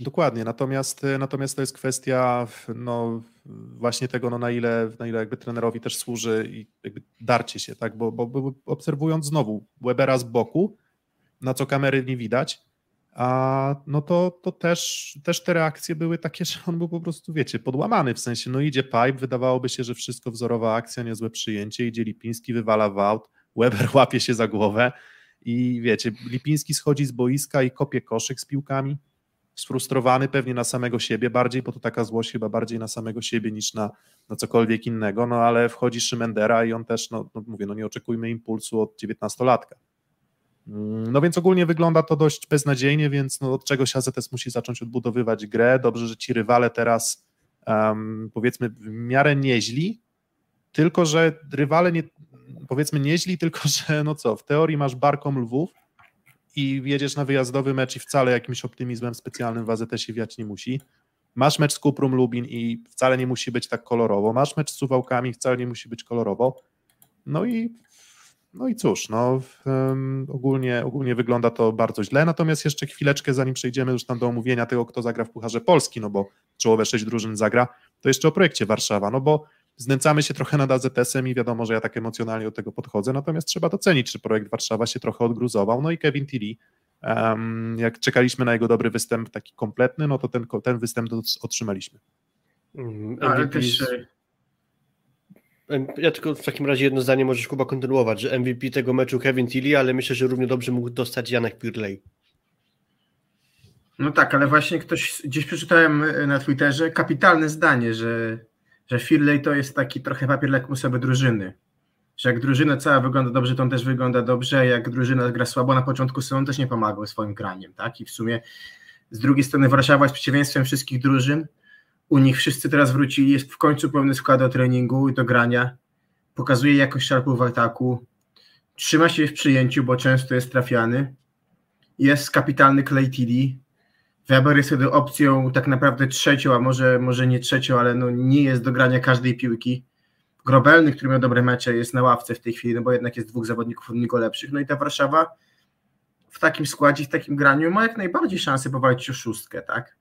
E, wydaje mi się, w fazie zasadniczej, bo, bo te straty z początku sezonu aż tak duże nie są, a teraz z każdą kolejką i tylko idą do góry. Także wydaje mi się, że trzeba powiedzieć tak, że paradoksalnie te kontuzje na początku sezonu o tyle im pomogły, że jeżeli się wyleczyli, no to jest taka nadzieja, że pewnie trochę dograją w zdrowiu. Chociaż jak wiemy, no i Tilly i Szalpuk to nie są tytany zdrowia, tak? Mm, też jest znamienne to, że Linus Weber w tym meczu nie został ani raz zablokowany to był jego pierwszy mecz, gdzie ani raz go nie zablokowano, a zrobił tylko jeden błąd w ataku. Mm, I muszę jakby... przyz... Wiesz co, i muszę przyznać, że imponujący jest jakby parametry fizyczne Webera, Webera, Webera, tutaj akurat Webera, bez wątpienia. Parametry Niemca są naprawdę bardzo imponujące i to tak mm, może jeszcze tam brakuje trochę takiego okrzesania i, i precyzji, ale no on atakował po prostu nad blokiem AZS-u. No prostu. Przy czym No, on on, on, fizycznie szedł, on mam- szedł górą. Właśnie mam fizycznie wrażenie, że on od początku sezonu wyglądał dobrze, fizycznie, ale właśnie tego krzesania może trochę brakowało. Może to jest, ta, to jest ta kwestia właśnie tego, że trzeba do Plus Ligi dojrzeć trochę, czyli te kilka spotkań potrzebował na to, żeby się odpowiednio przystosować, ale na razie mam wrażenie, że właśnie gra Niemca idzie do góry, no i tu już naprawdę był ten mecz taki, że imponujący. No oprócz tego, że świetne też granie Szalpuka i Tilly, jak Kuba wspomniałeś, słabo to spotkanie rozpoczął Nowakowski, ale z czasem trochę się podłączył do grania i bardzo dobra zmiana Andrzeja Wrony. Wszedł dość szybko za Semeniuka. Odnośnie Semeniuka to tylko warta wspomnienia ta wystawa na czystą siatkę y, w pierwszym secie, y, gdzie bardzo dobrze uruchomił tam lewoskrzydłowego. Poza tym niewiele dobrego Ukrainiec w tym spotkaniu wniósł i znakomite wejście Wrony, który y, świetnie poprawił grę bloku mm, projektu. No i też Mhm. wydaje mi się, że to był taki mecz, który, gdzie, miałeś, gdzie są porównania zawodnika, który dość dobrze przyjmuje, mówi się, że przyjmuje bardzo dobrze, a przyjmuje dość dobrze, czyli Andringi, no i z Tilim, który przyjmuje kapitalnie, tak? Bo to też było chyba, Piotrek, trochę widać w tym meczu, jeżeli chodzi o Taktyka, o wiesz, jakby w sensie idea zagrywania na Kevina Tilly, to znaczy, oczywiście, to ktoś tam nie skontrował z, z moich znajomych, że no dobra, no ale to trzeba mieć kierunki, żeby wybierać sobie precyzyjnie, więc musisz mieć taką zagrywkę, żeby, mm, żeby omijać te strefy. E, Ale, ale no, Tilly naprawdę z uśmiechem na ustach to przyjmował. To, to ża- ża- żadne to było dla niego wyzwanie, tak naprawdę to, co prezentowała ZS na zagrywce. No jeszcze kończąc ten, e, tę- myśl o tym meczu, to mm, ile bloków punktowych zdobyli zawodnicy AZS-u inni niż Taylor Avril A w sensie w tym meczu? w meczu? Strzelam. To nie wiem. Ze, zero, zero. A, zero, okej.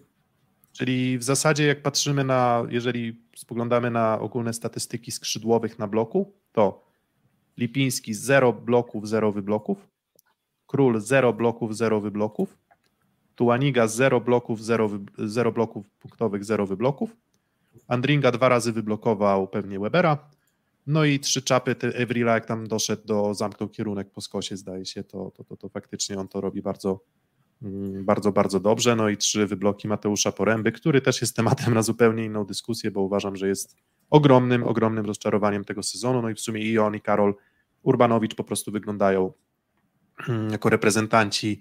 Może to jest kwestia poradzenia sobie po prostu z tym, że nie mieli wolnego w wakacje, wiecie, bo to jest coś zupełnie nowego dla, dla chłopaków i na pewno muszą tę formę swoją fizyczną zrozumieć, też pewnie swoje ciała, żeby rozumieć o co chodzi, ale no ale jeżeli są plotki o tym, że Butryn już w Rzeszowie, jeżeli są plotki o tym, że nawet nie tyle plotki, co już tam w miarę pewne informacje, że Poręba odchodzi do Zaksy, jeżeli sobie pomyślisz o tego typu, tego typu informacjach, no to one też jakiejś tam nadziei też na, na budowę jakiegoś bardzo silnego składu na kolejny sezon nie dają.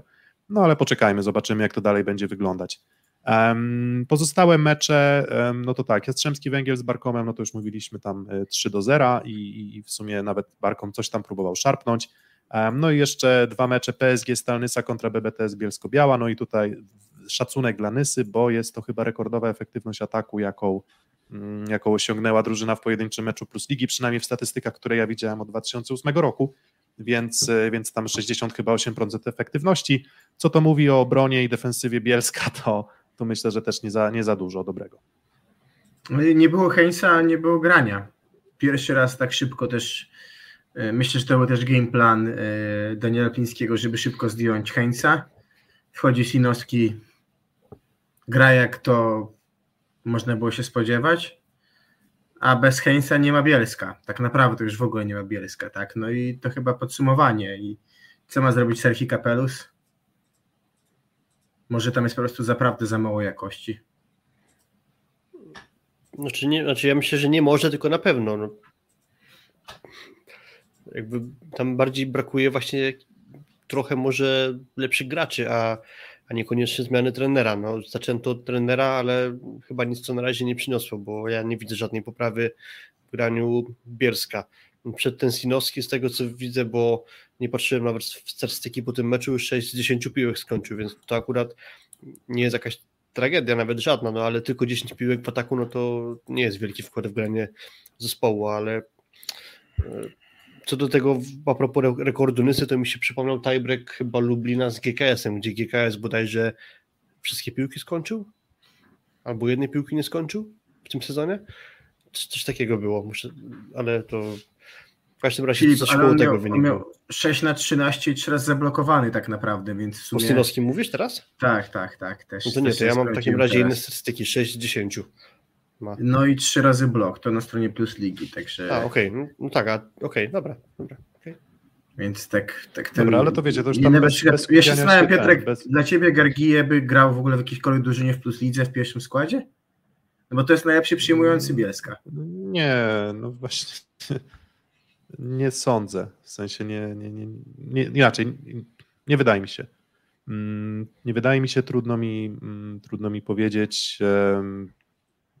Nawet jeśli, to wiesz, to, to może to musiałby być case taki jak, nie wiem, Bergera, może jak tam otoczysz trochę lepszym przyjęciem, lepszymi zawodnikami, to, to, to może, może da, się, da się odżyć, da się odgruzować, ale no ale wiecie, no, trochę oceniamy też zawodników zawsze przez pryzmat gry całej drużyny. No, jeżeli jest jakaś tam synergia słabości wszystkich zawodników, no to oni wszyscy będą razem zjeżdżać. Nawet jak ktoś jest niezły, przyzwoity, to będą wyglądać po prostu, po prostu słabiej i wybić się ponad tą przeciętność jest naprawdę trudno, no bo i piłki mm, od rozgrywającego trudne i często szarpane przyjęcie i wiele tam problemów y, sportowych. Więc tak nie chciałbym takich radykalnych wniosków wyciągać, no ale no, na pewno nie w drużynie powyżej miejsc 12 może. Może w czarnych. Czy no, jakby z, z całym szacunkiem dla tego zawodnika, ja generalnie nie chciałbym plus ligi, w której byłby podstawowym graczem jakiegokolwiek zespołu. O tak. Fifi na ostro.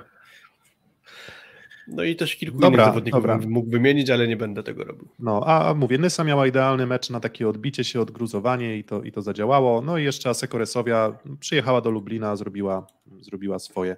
W zasadzie, nie wiem, ty Fifi byłeś w Lublinie, więc możesz jeszcze tam parę zdań o tym meczu To jak opowiedzieć. pozwolisz Fifi, tylko jedno zdanie.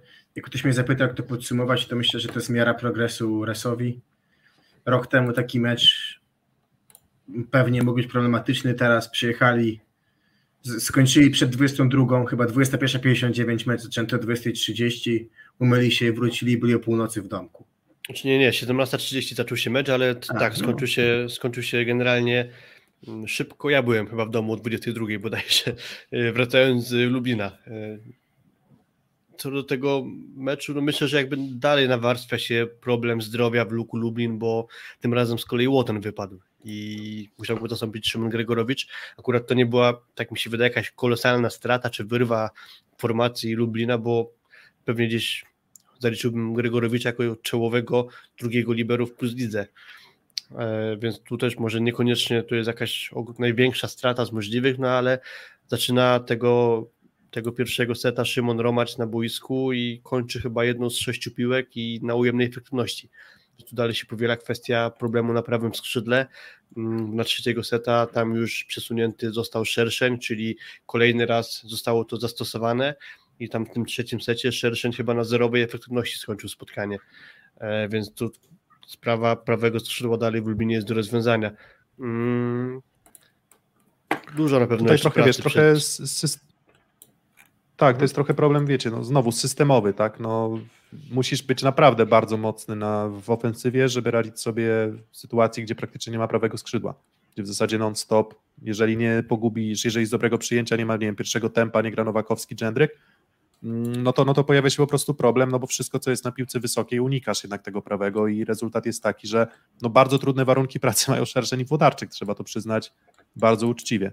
E, i, i radzą sobie z tym, no może, może trochę gorzej niż się spodziewaliśmy, natomiast właśnie, no spojrzysz na same statystyki, odizolujesz je od sytuacji właśnie z, z prawym skrzydłem i mm, no i niestety, no. Natomiast e, tutaj właśnie Lublinowi gratulujemy frekwencji na trybunach, co też właśnie wielki szacunek, bo, e, bo nie wiem co prawda ilu tam kibiców Resowi było, no bo to jest tak, że w sumie względnie niedaleko chyba, nie wiem ile tam Cieszowa do Lublina.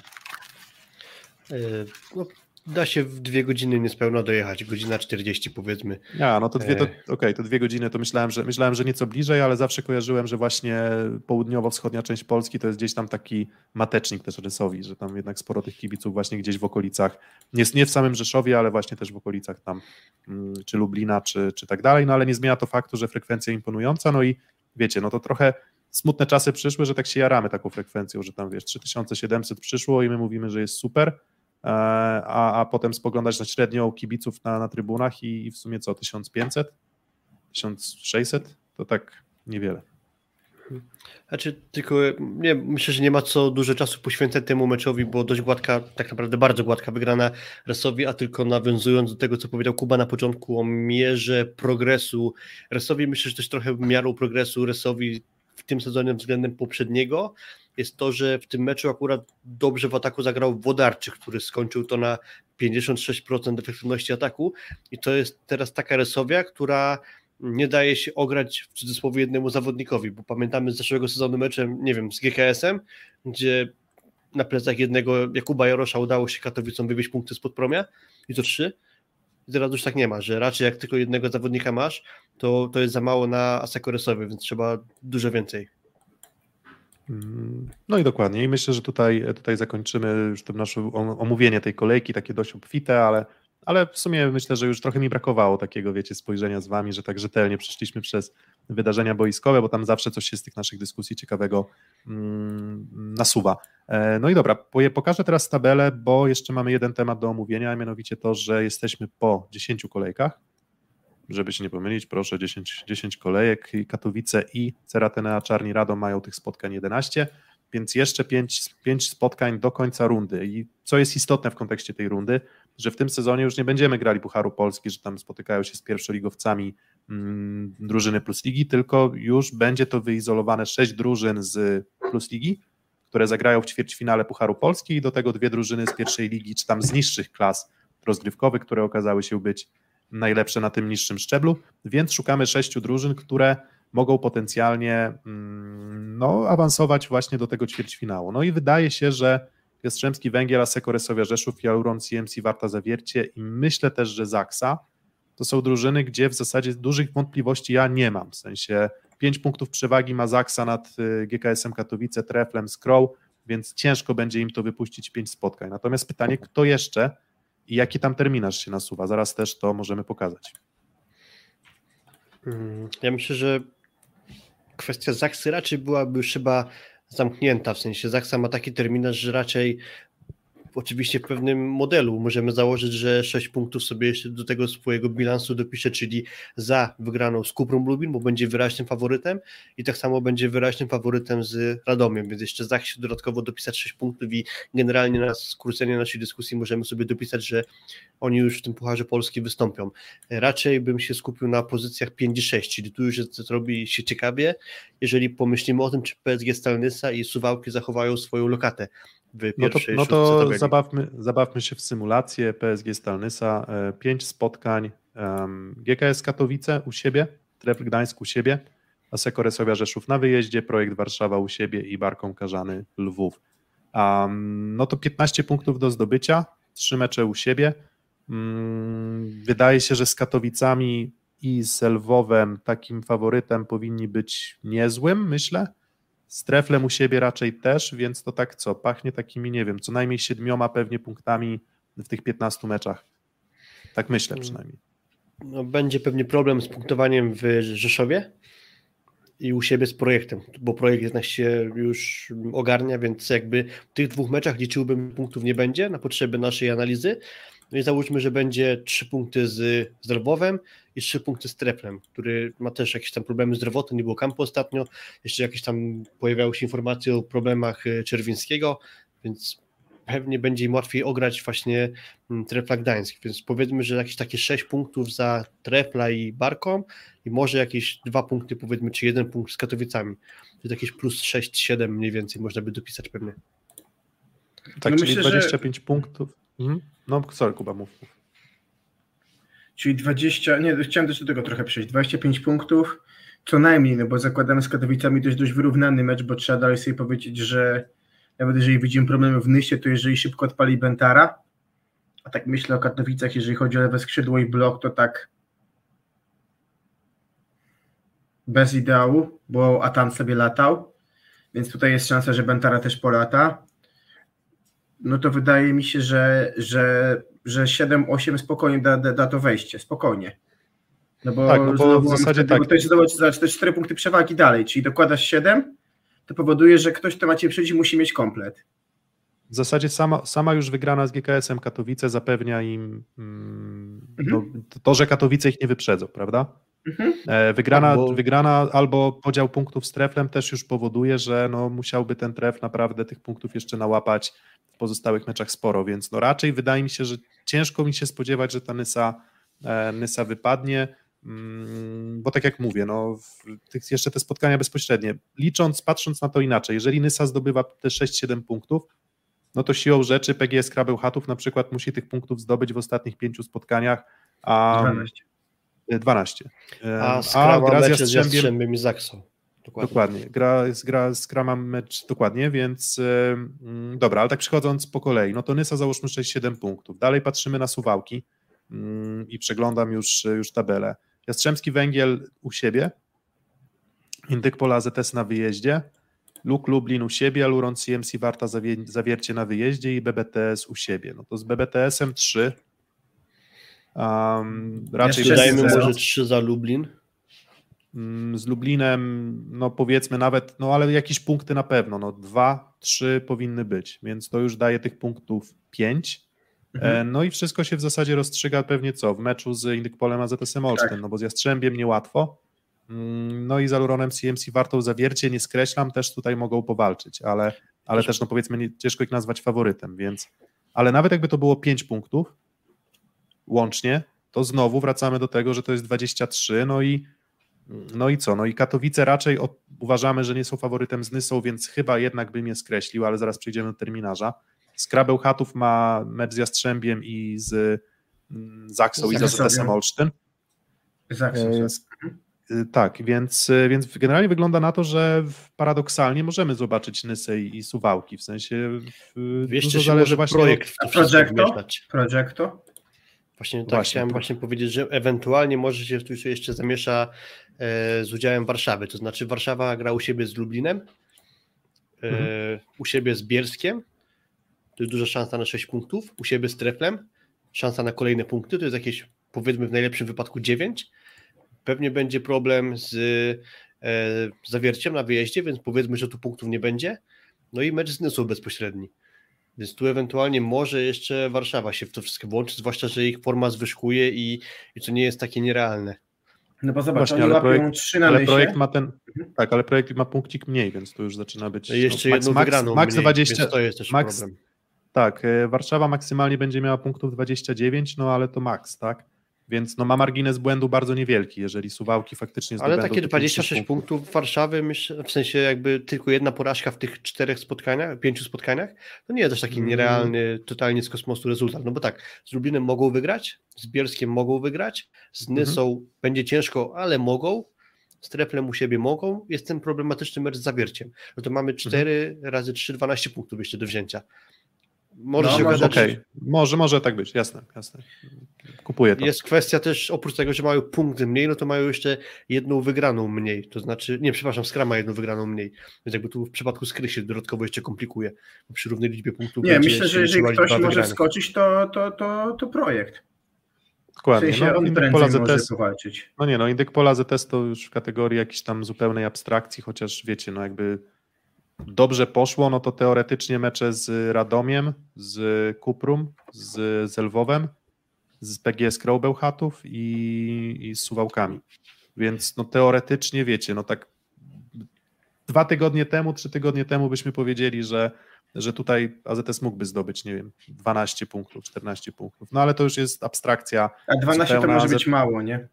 Nie, nie, nie, Jeszcze- 12 mało, więc to musiałby być komplet, więc myślę, że AZS już można go, można go śmiało skreślić. To, to No i Nysy- właśnie kwestia Nysy, czyli widziałem, że ten mecz jest Olsztyna z Nysą zaplanowany na 28 listopada, czyli za 7 dni, co mi się Nie wydaje, no, że jest Olsztyna dużo z za Nysą nie. mało. Olsztyna z Lwowem. Poczekaj. AZS już z Nysą przegrał 0-3, już nie chce przegrać drugi raz na wyjeździe. Nie, przepraszam, Suwałki z Olsztynem grają y, za 7 dni. I właśnie mi Tak, to chodziło, dokładnie. że to jest tak mało na ogarnięcie gry AZS-u, gdzie tam jest mnóstwo do poprawy, że właśnie Suwałki będą pewnie w uprzywile- uprzywilejowanej sytuacji, więc oprócz tych punktów z Lublinem, powiedzmy Bielskiem, jeszcze duża szansa na zapunktowanie z Olsztynem, więc jakby to ułatwia trochę sytuację z Suwałką, a Olsztyna raczej bym nie rozważał już, że oni będą w stanie się zbliżyć O, nawet do Olsztyn, Olsztyn może trochę jakieś tam karty rozdawać, na przykład właśnie z Suwałkami w bezpośrednim meczu, um, u siebie, może coś tam, nie wiem, skubnąć skrę jeszcze, żeby kompletnie tam zabić ich nadzieję, natomiast, no mówię, no raczej, no i wiecie, i to też nam mniej więcej układa tabelę na koniec rundy zasadniczej, no bo sześć mamy, siódmą, mm, siódmy, no to raczej pewnie, raczej nie wydaje nam się, że to będzie, będą Katowice, nie wiem, Skra. Generalnie wygląda na to, że te sześć będzie takie mocniejsze, a niżej to tak trudno jest mi powiedzieć. No projekt, tak, mówimy projekt siódmy, jeżeli zakładamy, że Suwałki i Nysa zostają, no i Skra pewnie ósma, Olsztyn dziesiąty, Katowice dziewiąte, coś takiego, pewnie. No ewentualnie no, że... tref jeszcze gdzieś tam wyżej Olsztyna. A tref jeszcze, tak, oczywiście, tref wyżej Olsztyna. No dokładnie, no więc, y, więc mniej, więcej, mniej więcej już się zarysu, zarysowuje ta tabela i no i co? No i to chyba byłaby mega zaskakująca, mega zaskakujące rozstrzygnięcia. A jeszcze jakby się okazało, wtedy, że. Nie wiem... Powiedzcie, jak, to, jak jest granie wtedy, bo pamiętam, że było, że pierwszy i drugi wtedy gra z y, ligą niżej, tak? Półfinały a trzeci wtedy grałby, czyli Zawiercie ze Ślepskiem, a... Tam, tam już chyba losowanie. Nie, to, nie, to chyba losowanie, czyli pierwsze cztery rozstawione, że... przypuszczalnie? Tak, tak, tak, tak do tej pory a, było, okay. że pierwsze cztery, więc tam teoretycznie no, sta, Nysa, Suwałki raczej nie, chyba że, chyba, że no nie odbieramy szansy Nysie na, na wyprzedzenie Zaksy. Mhm. No bo teoretycznie jeszcze też jakaś taka, taka możliwość gdzieś tam się może, może tli, natomiast mówię, Zaksa też ma terminarz taki chyba niezły, bo jest Kuprum, jest Czarni, są jest GKS Katowice, no ale dwa trudne mecze ze Skrą i Jastrzębiem. No ale to tak czy inaczej podobny terminarz do Nysy. E, mhm. Dobra, um, to co? No to chyba mniej więcej jakbyśmy mieli typować, to zobaczymy, czy to się sprawdzi. Dajcie znać też w komentarzu, czy pod filmem, czy, czy teraz, y, jak wy widzicie tę tabelę. Przejrzyjcie sobie tam ten, ten terminarz nadchodzący.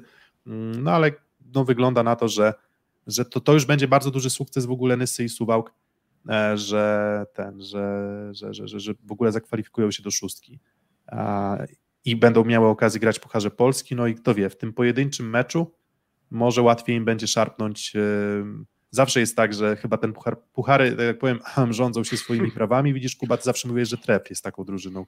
No rok temu przecież weszli, tak? Z tej, mi się podobała tam ta koncepcja grania pucharu, że jednak ten prawdziwy puchar polski trochę jak w piłce nożnej z pełnego zdarzenia i przecież właśnie Trefl bardzo prostą drogą, bo chyba ograł kogoś z pierwszej ligi, potem Katowi Kuprum, potem Katowice i byli w Final Four, a, a tak naprawdę mieliśmy trochę też już spotkań na szczycie, prawda? W ćwierćfinałach trochę hitów było. No i też pamiętam, że Zaksa miała mega problemy z Nysą w ćwierćfinale. No właśnie, właśnie. Hmm, jeszcze, dobra, i teraz y, to, to, chyba zamykamy ten temat. Jeszcze pytanie od, y, od Arweny, mm, która dzielnie nam tutaj komentuje. Czy będą materiały o Lidze Mistrzów? Y, I teraz tak patrzę, jak tam ten terminarz wygląda, bo teraz gramy kolejkę plus ligową. Mm, więc myślę, że z powrotem. Myślę, że spokojnie w przyszłym tygodniu powinniśmy, y, powinniśmy chyba dać radę, co? Coś tam nagrać, bo jeżeli dobrze pamiętam, to ten mecz z Trentino jest we wtorek, w środę? Nie wiem, Przysz, kiedy jest w przyszłym tygodniu. Zaraz sprawdzam, żeby, żeby się nie pomylić. 29.11 o godzinie 21, czyli to będzie będzie wtorek w przyszłym tygodniu, mm, czyli to w sumie nie będzie też meczu Polaków na mundialu, więc no, musielibyśmy się wstrzelić wtedy pewnie w nagranie jakieś tam w przyszły poniedziałek, co jest realne, więc, ale fakt, fajnie byłoby porozmawiać o tym meczu z Axis Trentino, trochę podejrzeć, co tam widzę włoskiej też, mm, też słychać. A, Jeśli no to, co, no to, to na pewno podsumujemy to spotkanie jakby po jego zakończeniu, także to spokojnie. Bo faktycznie Dokładnie. tak jest, no to... że w Lidze Mistrzów niewiele o tym rozmawiamy, bo tak naprawdę się niewiele dzieje, Chyba ostatnio wspomnieliśmy, że chyba tylko jedna zaskakująca, e, jedno zaskakujące rozstrzygnięcie się trafiło, gdzie Zirat przegrał swój mecz e, z, z Diren. Diren, dokładnie. I tak naprawdę to jest tyle ewentualnie pojedyncze sety wyrywane. No ale właśnie ten mecz Trentino-Zaksa to będzie taki pierwszy, ciekawszy, więc myślę, że faktycznie warto będzie się nad nim trochę bardziej pochylić. No to co? Wydaje mi się, że to jest bardzo dobry moment na zakończenie. E, dzięki za dzisiaj. Równo półtorej godziny rozmowy z nami. Trochę roastów, trochę szpileczek, trochę gdzieś tam ironicznych, czy też mniej ironicznych komentarzy. Natomiast myślę, że na końcu, no myślę, że dość rzetelnie opisaliśmy tę naszą rzeczywistość plusligową, zwariowaną trochę rzeczywistość, bo mówię, jeżeli mm, brakowało Wam sportu, no to teraz macie Mistrzostwa Świata jeszcze w piłce nożnej, e, jutro Polska gra z Meksykiem, a po drodze jeszcze siatkówki dużo, więc nie wiem, jak to się wszystko będzie nakładać i spinać, ale my oczywiście będziemy starali się też o tym naszym sporcie ulubionym opowiadać, więc dzięki za dzisiaj. A, no i co? Powiem szczerze, I jest- podziwiam wszystkich, którzy jutro będą oglądać mecz w Gdańsku Trefla z Bielskiem albo Nesy z Katowicami, chociaż tam już prawie też będzie po zakończeniu meczu. A ja będę No tak, miał ale, 16, ale na podpromiu. 16-15 16-15 w Gdańsku to taki, powiedziałbym, bardzo słaby termin. No bardzo słabo, Dobra, ale też jakby kończymy. Dzięki jak ktoś dzisiaj. nie da rady na ten mecz dotrzeć, to niewiele straci przypuszczalnie, bo to będzie mecz mimo wszystko z Bierskiem, a nie na przykład tak jak na Podpromiu parę godzin później Asekoresowia, Auron CMC Warta Zawiercie, to pewnie będzie ciekawsze. I warto będzie nie spać o tej porze. Dokładnie. Dobra. Trochę Dzięki za dzisiaj. może. Dzięki za dzisiaj. Dzięki za dzisiaj. Dzięki za Dzięki, dzisiaj. do usłyszenia. Dzięki za dzisiaj. Dzięki za dzisiaj. Dzięki. Dzięki, do usłyszenia.